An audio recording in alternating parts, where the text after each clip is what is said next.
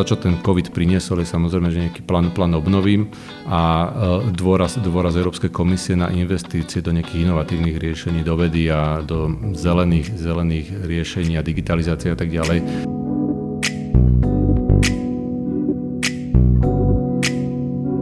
Vítajte pri ďalšom dieli podcastu Euraktiv Slovensko. Moje meno je Barbara Zmušková a dnes budeme hovoriť o vede, o tom, ako ju komunikovať, prečo jej ľudia nedôverujú a ako tej slovenskej pomáha alebo nepomáha vláda. Mojím hostom je Daniel Straka, riaditeľ Slovenskej organizácie pre výskumné a vývojové aktivity, ktorá organizuje aj Európsku noc výskumníkov. Má za sebou už 15. ročník a pri príležitosti e, tejto vzniká aj tento podcast. E, pán Straka, dobrý deň. Dobrý deň, prajem. Sme už v druhom roku pandémie a počas nej boli to vynálezy testov a vakcín, ktoré doslova zachraňovali životy. Ale napriek tomu mám pocit, že ten imič vedy vlastne nikdy nebol taký zlý ako teraz. Ako to vidíte vy? E, pravdepodobne nemám v dispozícii nejaké konkrétne dáta, možno že, možno, že ja si stále myslím, že to je taká kričiaca, kričiaca hlasitá menšina, ktorá proste, ktorá obvinuje vedcov zo všetkého možného, ale stále, stále akože aspoň verím a dúfam, že, že väčšina ľudí naozaj verí vo výsledky vedy a to je vlastne to, čo sa my snažíme komunikovať počas toho podujatia, ukazovať vedcov ako normálnych ľudí, ktorí majú neobvyklé povolanie, to je, to, je, to, je, to je fakt, ale na druhej strane sú to ľudia, ktorí prinášajú e, či spoločnosti alebo hospodárstvu veľa pozitívnych vecí. Môže to byť na jednej strane taká nejaká kričiaca menšina, ale na druhej strane vidíme, že ovplyvňuje e, politiku keď sa v praxi naozaj tým ovplyvňujú tým ľudia, že už neveria tomu vedeckému konsenzu, že sa nedajú zaočkovať alebo odmietajú prijať nejakú tú realitu klimatických zmien, tak um, nie je to naozaj pravda, že vlastne žijeme už v takom nejakom tom postfaktuálnom svete? To je podľa mňa skôr možno, že otázka na nejakých, nejakých psych, psychológov alebo sociológov, že aby, aby, aby toto vysvetlili. Tá, akože my, my je historicky na Slovensku, akože tá dôvera, dôvera vo vedu ako takú nebola nikdy nejaká obrovská v porovnaní so, so, so zahraničnou alebo západnou Európou alebo so, so ostatnými krajinami. A my sme sa to samozrejme snažili nejakým spôsobom zvyšovať. Častokrát išlo aj o to, že vlastne že ľudia nevedia, čo tí veci robia. Že aká je ich práca. Častokrát to bolo o tom, že však ako veď oni ráno idú do, do roboty alebo nejdú ráno do roboty a niečo, niečo si akože robia na tom ústave a nikto o tom nevie. A to je vlastne ten cieľom toho nášho podujatia bolo vlastne nejakým spôsobom prezentovať tých, tých, tých vecov, čo konkrétne, čo konkrétne robia. Ale asi máte pravdu, že žijeme nejakú, nejakú dobu post, postfaktuálnu a, a postfaktickú dobu, ale, ale čo, e, prečo ľudia, to sú vlastne plne ľudia, ktorí možno, že už neveria v, ni, v ničom, že sú takí, to sú takí dezorientovaní a častokrát tie veci uh, mnohí nevedia jednoducho vysvetliť to, čo robia, prečo je to dôležité, takže toto môže, môže hrať nejakú úlohu. Ja sa spýtam, že či sa to nemôže do istej miery táto snaha o popularizáciu vedy. Skúsim to teda vysvetliť, že tam bola nejaká tá snaha z tej slonovinovej veže dolu, prevziať nejaký ten jednoduchší jazyk a prísť napríklad na tie sociálne médiá a vlastne ľuďom naozaj vysvetľovať, že čo tí veci robia. Ale ne, nevzal sa možno práve tu ten pocit, že keď čítam status na Facebooku, tak si vlastne tým robím výskum.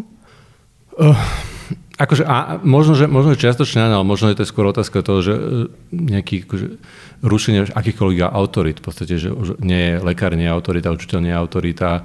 A na konci dňa, že prečo máme ten vedec autorita, ktorý je ešte vzdialenejší od tých ľudí. Akože viem, viem, kam mierite, len na druhej strane akože je to o tom, že pokiaľ uh, tí ľudia nebudú vedieť, čo tí veci reálne robia, to potom už neporozumejú tej vede, vede vôbec.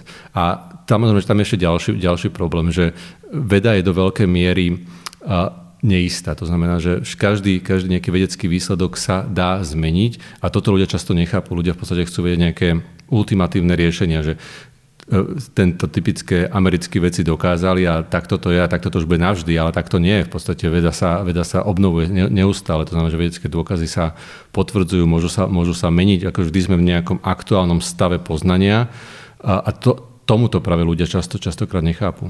Ovplyvňuje možno tento trend to, ako sa snažíte robiť tieto prednášky, popularizovať, že zamýšľate sa nad tým a snažíte sa to možno mm, do tej vašej práce nejak aplikovať, tieto tendencie? Akože my, sme, my samozrejme, že aj čo bol aj tento ročník, aj predchádzajúci, tak sme sa snažili nejakým spôsobom tam napríklad aj COVID eh, uchytiť, ale nie nejakým výrazným, lebo zase ten, aspoň ten náš pocit je, že ľudia sú z toho pomerne unavení. To znamená, že a opäť, akože keď, keď sa povie COVID, tak je to akože mimoriadne negatívna emocia sa asi v, ľuďoch, ľuďoch objaví, to znamená, že my sa snažili robiť skôr opačne, prísť pozitívnym, ukázať iné stránky vedy, to znamená, že je tu kopec, je tu väčšina vecov na Slovensku robí niečo iné ako COVID samozrejme.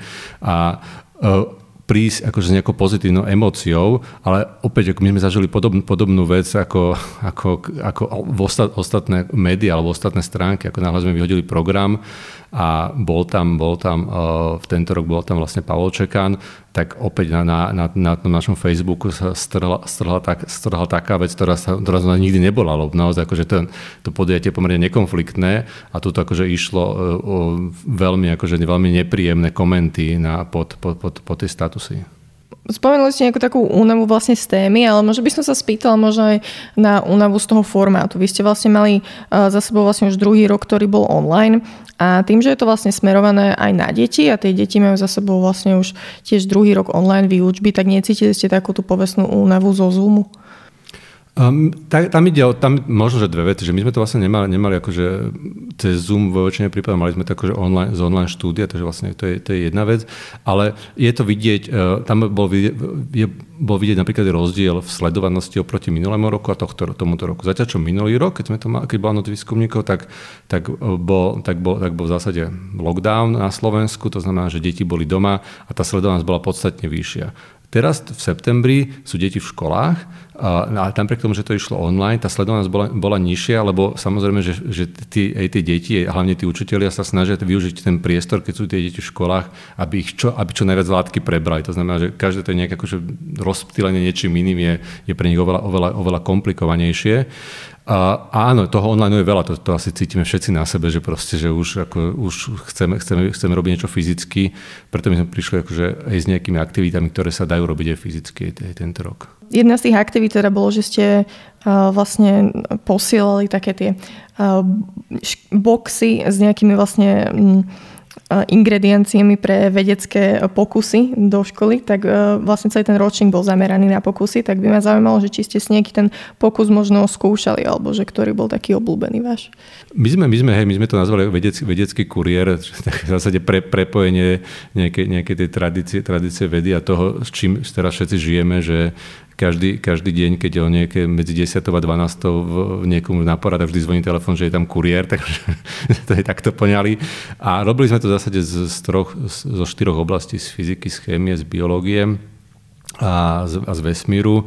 To, čo som si ja skúšal, bolo vlastne z biológie. Z biológie bolo uh, vyskúšať si svoju vlastnú DNA ale mali sme, mali sme vlastne schémy také zaujímavé pokusy, kde sa dalo zistiť otlačky prstov, kde si mohli detská vyskúšať, kde si mohli vyskúšať, že či je niekto fajčiar alebo nefajčiar a tak ďalej a tak ďalej. Takže ale aj tie fyzikálne pokusy že boli, boli veľmi zaujímavé. A čo bolo teda podstatou toho vyskúšať si vlastnú DNA pokusu? Uh, tam išlo v zásade o to, že, že a vy, vykloktali ste taký, taký, taký, taký malý taký rostok a vlastne tam ste potom videli, videli ten, tú extrakciu tej DNA v, tom, v, tom, v, tej, v tej skúmavke. Ale celkovo v zásade išlo o to, že ukázať tým, aby tie deti mohli vyskúšať na veľmi jednoduchých pokusoch, aby si mohli vyskúšať, že aké to byť vedcom. To znamená, že neviem, mali okuliare, dostali, dostali skúmavky, dostali nejaké Petriho misky a tak ďalej. Chemikále dostali učiteľia, nie deti pre, pre istotu a potom vlastne na, spoločne na hodinách si to mohli, si to mohli otestovať. A ten, ten, um, ten záujem z tých škôl bol pomerne veľký aj ten minulý rok, aj tento rok. Jedna z vašich prednášok vlastne mala názov Byť vedkyňou je úžasné a vlastne to podstatou bolo, že vo vede, najmä v tej technologickej STEM oblasti je stále nepomer mužov. A by ma zaujímalo, že či okrem takýchto podobných kampaní, nejakých diskusí, tak či ste napríklad aj za to, za nejaké preferovanie, nejaké kvóty žien, napríklad na kandidá, na, pri prihláškach na vysoké školy alebo aj pri príjmaní do firiem? Mm, no ide o to, že, že my keď sme sa vlastne pozerali, my keď sme sa vlastne pozerali na štatistiku žien vo vede, tak nie, nie je vôbec problém pri, pri tom vstupe. To znamená, že, že keď si zoberiete podiel absolventov, dajme tomu, že druhého stupňa vysokoškolského vzdelávania, nejakí magistri, magisterky, inžinieri, inžinierky, tak je to vlastne 60-40 v prospech, v prospech žien.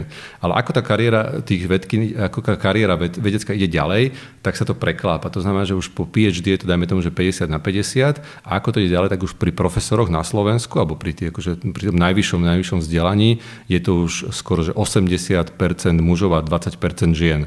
To znamená, to, to, to bolo aj cieľom tej diskusie, vlastne pozrieť sa na to, že, že čo sú akože príčiny toho, že sa to v nejakej fáze preklopí, čo, ako, sa to dá, ako sa to dá riešiť a potom, a potom vlastne v zásade si, v zásade si, si povedať, že že my po, počas tohto procesu ako, ako, ako spoločnosť, ako štát strácame veľ, veľmi veľa talentov, ktoré odchádzajú či z vedy, alebo, proste, alebo, alebo z toho z biznisu. Ono sa akože nestratia, oni sa niekde uplatnia, ale častokrát to môže byť na, na miesta, ktoré sú kvalifikačne nižšie ako to, čo oni, to, čo oni vyštudovali. A to čo, ste, to, čo ste vlastne povedali, je, je, je faktom, že ide hlavne o technické oblasti. Keď si zoberieme, že Slovensko napríklad čo sa týka vedy, splňa, splňa ciele Európskej únie, aby bolo vlastne 40% minimálne 40% oni to nazývajú podreprezentovaného pohľavia, to znamená, že aby, aby tam, tam v našich pomeroch bolo 40% žien, kde sme akože výrazne napríklad pred Nemeckom a tak ďalej, dokonca aj pred Českom, čo je poviem veľmi zaujímavé vec, lebo sme akože v spoločnej, spoločnej krajine žili. A, ale to je možno, že otázka potom opäť, že, že, že či tá veda historicky, proste tým, že tam je veľa žien, môže byť dôvodom toho, tých nízky, nízkych platov, ktoré tam historicky boli a tak ďalej a tak ďalej. Aké máte teda plány do budúcna? Neviem, či to už teraz viete povedať, že či plánujete aj naďalej vlastne byť online, alebo ako sa budete rozhodovať? No, podľa, podľa možnosti samozrejme, že my chceme určite ísť fyzicky späť, to znamená, že späť do roku, to, čo sa dialo v roku 2000, v 2019, to znamená, že, že opäť, opäť byť Bratislava, Staratržnica, ostatné, ostatné mesta, Košice, Banská Bystrica, Žilina, Poprad, nákupné centra, lebo to je, to je tá vec, kde na, ktorá má z môjho pohľadu najväčší dopad na, na, na deti, na, na širokú verejnosť. Lebo často, akože ten online je taký, že musíte urobiť nejaké kroky, musíte sa tam zaregistrovať, musíte proste si nájsť ten čas.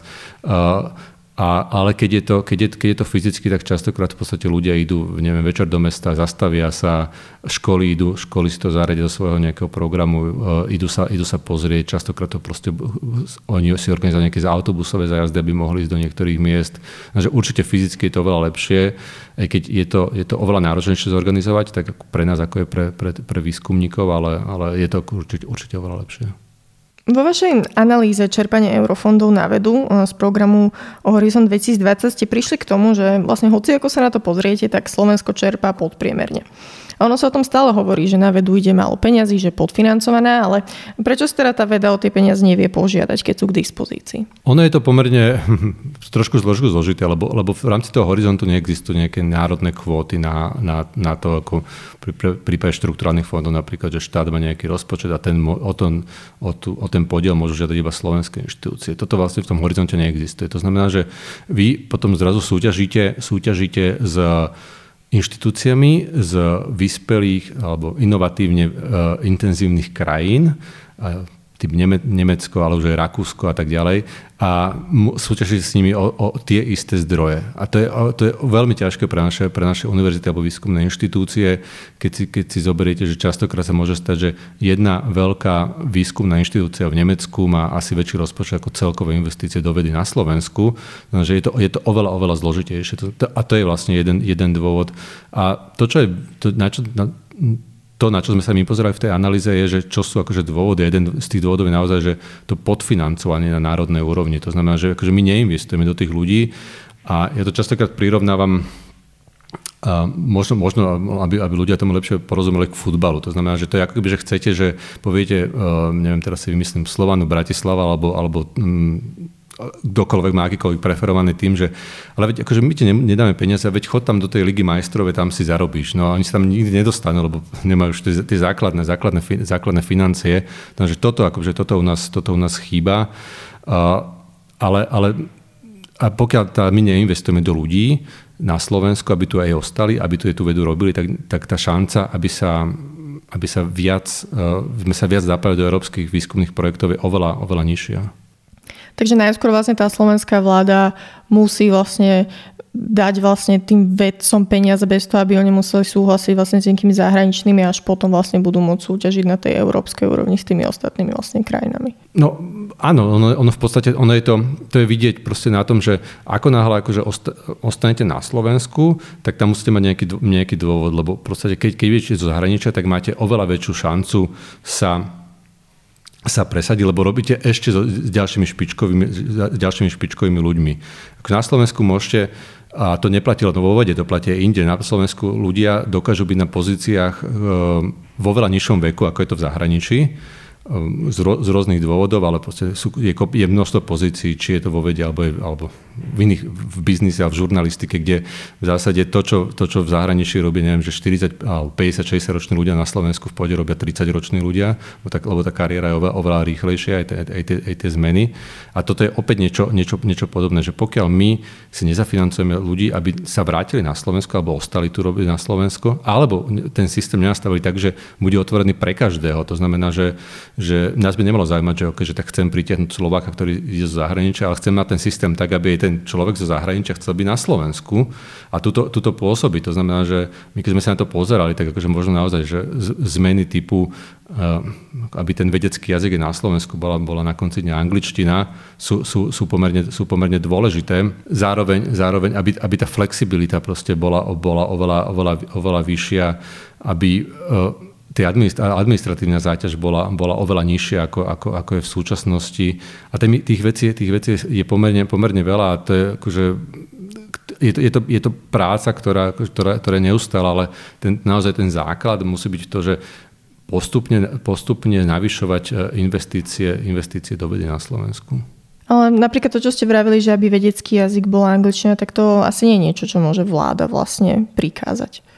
Uh, môže, akože teoreticky môže, lebo uh, akože tam je možno, že otázka, otázka je taká, že na Slovensku ešte stále myslím, že existuje teraz presne, jak sa volá ten zákon, zákon o štátnom jazyku, ak sa mi zdá, ktorý, ktorý neurčuje ne, nejaké, nejaké formy, že ako, ako môže, môže vláda komunikovať v akom jazyku.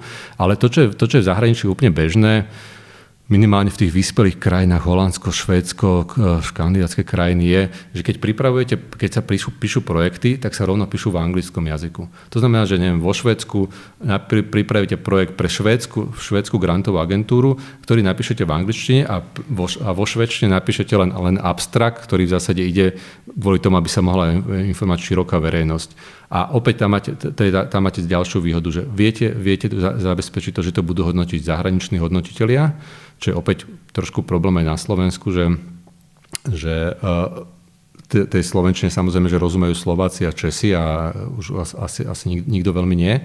To znamená, že ten púl tých hodnotiteľov je oveľa, oveľa, oveľa menší. Začal, keď to bude v angličtine, tak môžete prizvať ľudí zo zahraničia.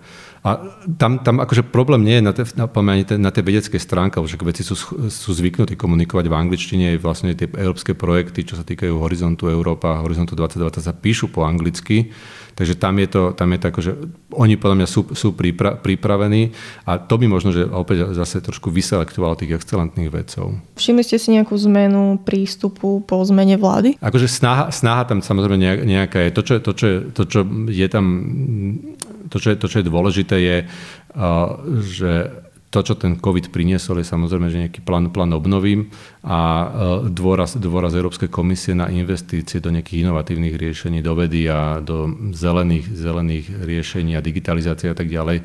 Takže ča, možno, možno je toto je dôležité, že častokrát je to v podstate impuls zo zahraničia, ktorý, ktorý akože nás trošku akože tak nakopne, že chodí týmto smerom, ale to, čo je podľa mňa veľmi dôležité, je, že na Slovensku sa žiadna vláda, aj keď akože deklaratívne to možno, ho, možno, že hovorili, žiadna vláda sa akože nepozerala na to, že aha, tak poďme urobiť nejaké, uh, poďme sa zamerať na to, ako, inovatí- ako zmeníme budúcnosť Slovenska inovatívnymi riešeniami a podporou inovácií.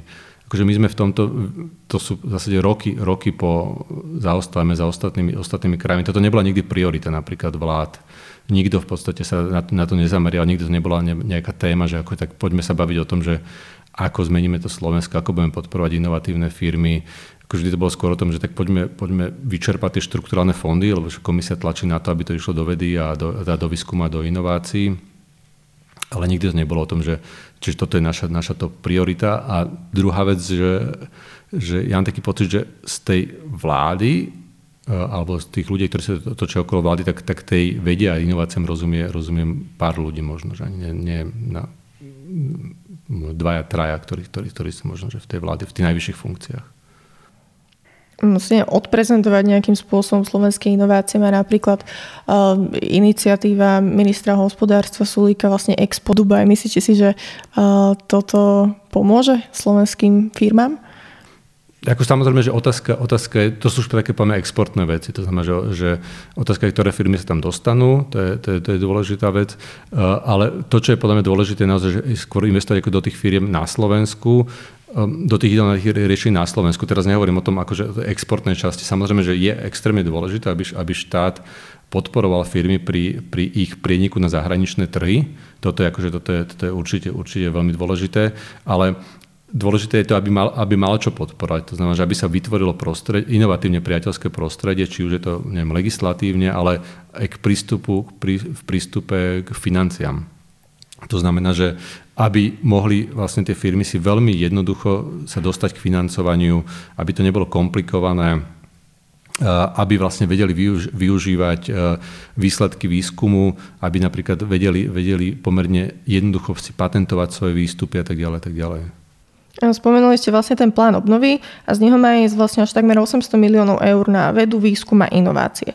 Takže je toto dosť peňazí a sú tie reformy v tom pláne tak nastavené, aby z tých peňazí aj naozaj niečo bolo?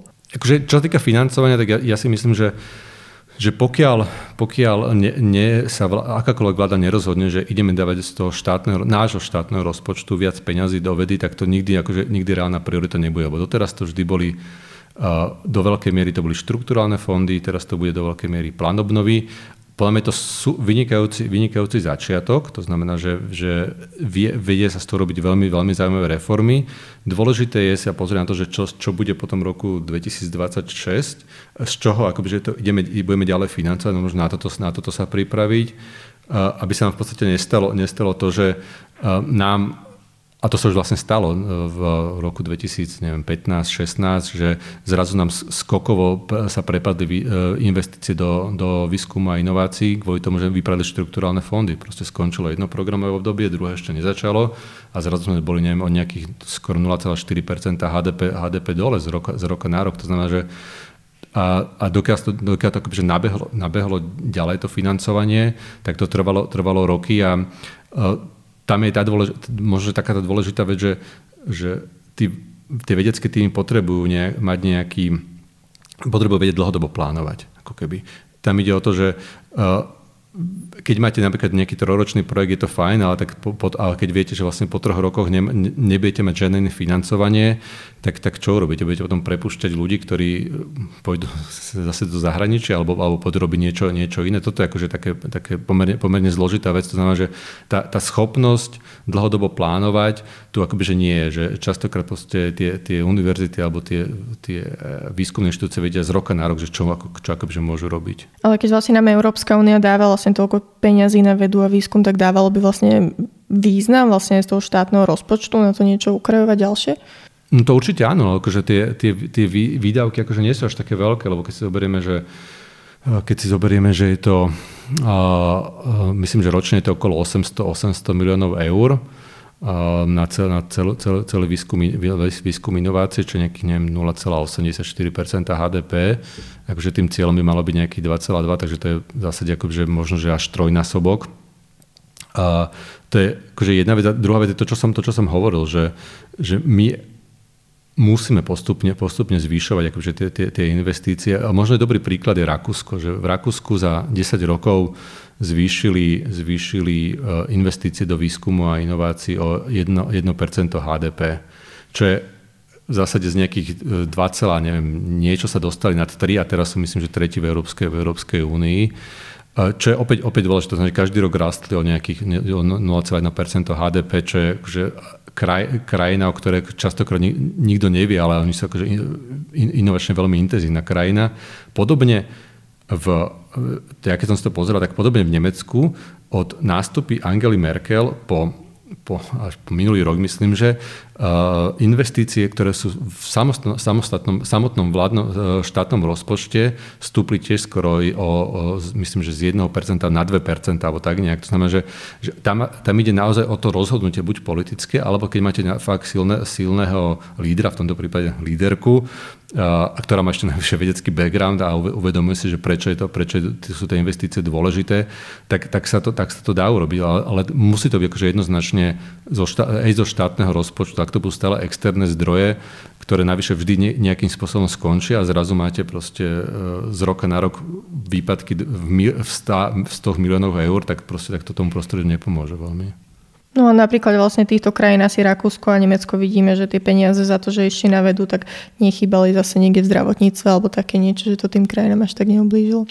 To určite, to určite áno, akože tam, ako, on to nemá, nemá ani dôvod, lebo častokrát v podstate aj tie, uh, Častokrát sa v podstate tie investície do, do vedy alebo vedecké projekty prepájajú na iné, iné typy projektov. To znamená, že máte, vybudujete nemocnicu, čo príklad neviem, Štokholmu sa vybuduje nemocnica v spolupráci aj so súkromnými partnermi, ktorí vlastne vedia si tam testovať svoje riešenia.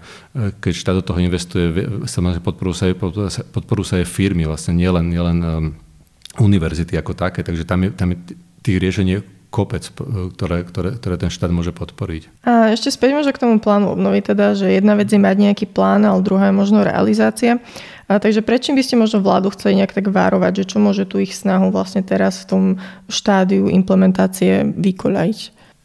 To ste veľmi dobre povedali. Akože my, my, keď sme sa pozerali, akože e, robili sme nejaké analýzy, analýzy spätne, tak, tak Slovensko malo od toho roku 2004-2007 um, neviem, už to ani nepamätám, 5-6 stratégií, plánov, ako, ako, ako na, v oblasti výskumu a inovácie, ako to, ako to zlepšiť, ale vždy to ostalo na papieri. Vždy to v zásade ostalo na tom, že uh, nie, niečo sa pekne napísalo, potom sa na to, uh, na, na to našli peniaze alebo, alebo nejaká ochota to, to implementovať.